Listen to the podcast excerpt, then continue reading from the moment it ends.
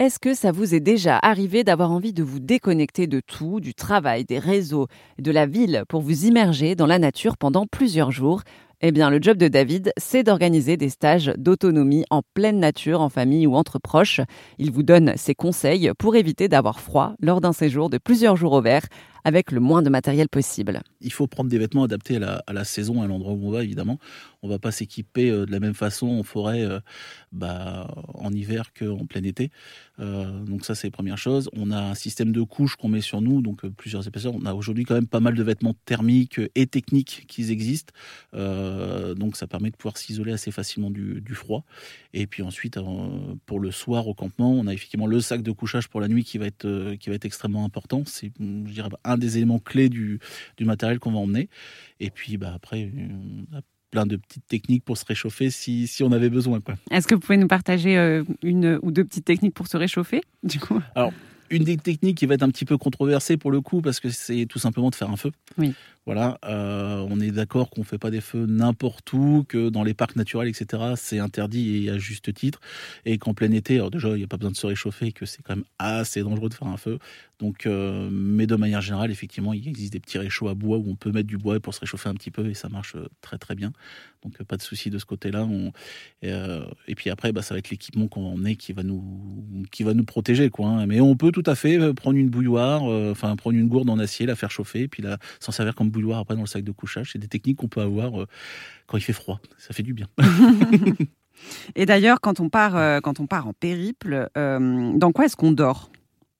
Alors, c'est encore une fois, il y a tellement de choses possible. Euh, alors je vais passer le, cas des refuges fixes qui existent en montagne, qui sont une solution hein, par exemple, hein, mais euh, euh, je vais passer le cas des refuges, des gîtes et tout ça. si on dort vraiment en, bivouac, ce qu'on va appeler à la belle étoile, on va emmener soit soit ce qu'on appelle un tarp. Donc c'est de l'anglais, c'est une bâche, hein, tout simplement une bâche, mais qui est qui est pas en plastique, qui est plutôt en, tissu, nylon, etc. Euh, ou une tente. Euh, l'avantage du tarp, c'est que c'est un, c'est un élément qui est quand même beaucoup plus léger qu'une tente euh, par rapport au prix que ça peut coûter. Parce qu'une tente ultralight, ça existe, mais c'est très cher. le tarp, c'est hyper polyvalent. Ça permet de pouvoir s'adapter à, pas mal de situations. On peut le mettre au-dessus d'un hamac, par exemple, aussi, ça peut être une solution.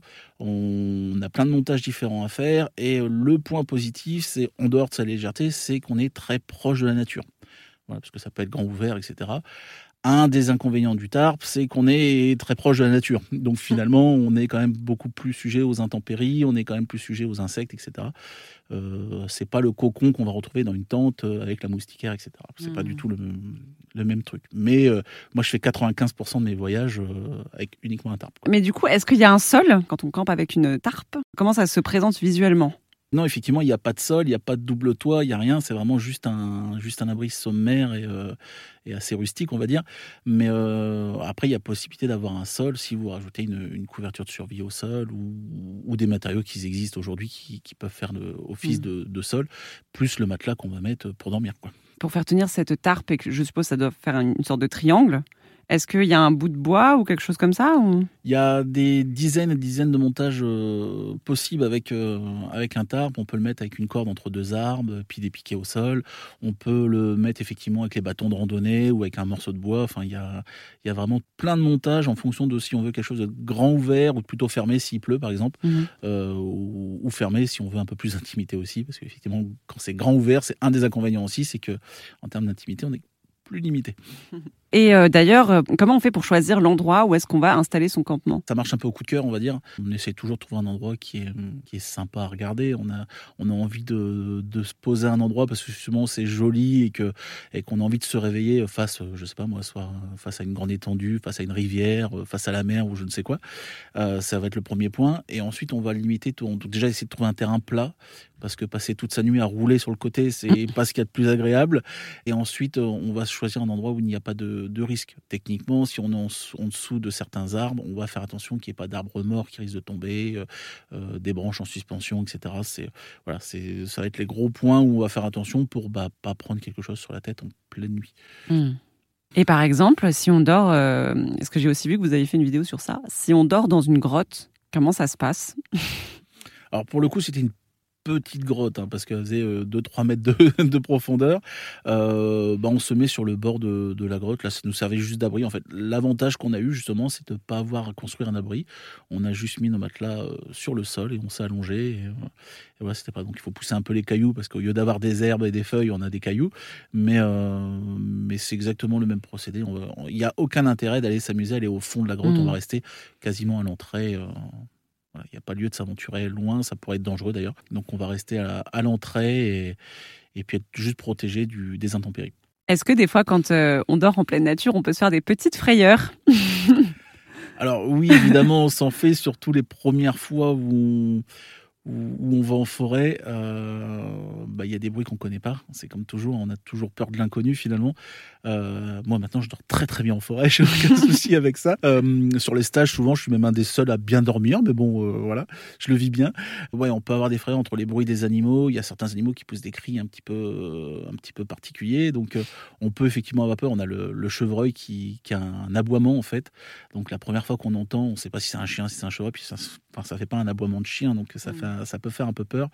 En perte de brame, quand on entend le, les cerfs bramer, c'est assez lugubre. Donc effectivement, quand on ne connaît pas, voilà, ça peut faire peur. Et sans parler des chouettes qui crient en pleine nuit, euh, il y en a certaines qui font quand même du, beaucoup de bruit, donc voilà, ça peut impressionner.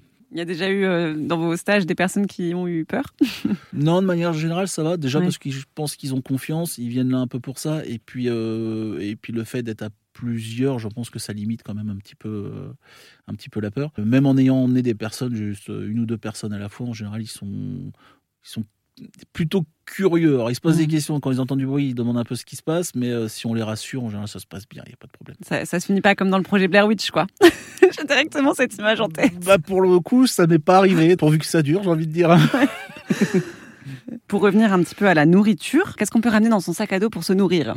Alors souvent sur les longues itinérances, euh, euh, ce que beaucoup font, ce qui est le plus simple, on va dire, euh, c'est ce qu'on appelle les plats. Donc bah, tout simplement, c'est les plats où il faut rajouter de l'eau chaude dedans et, et, on a un plat complet. Aujourd'hui, on a beaucoup de marques qui font ça et on a des plats qui sont hyper bons et hyper sympathiques à trouver parce qu'on a tout, on a des, des plats des plats étrangers, plats asiatiques, etc. Donc on va pas se limiter juste aux, pâtes bolognaises, quoi. Donc c'est quand même assez sympathique.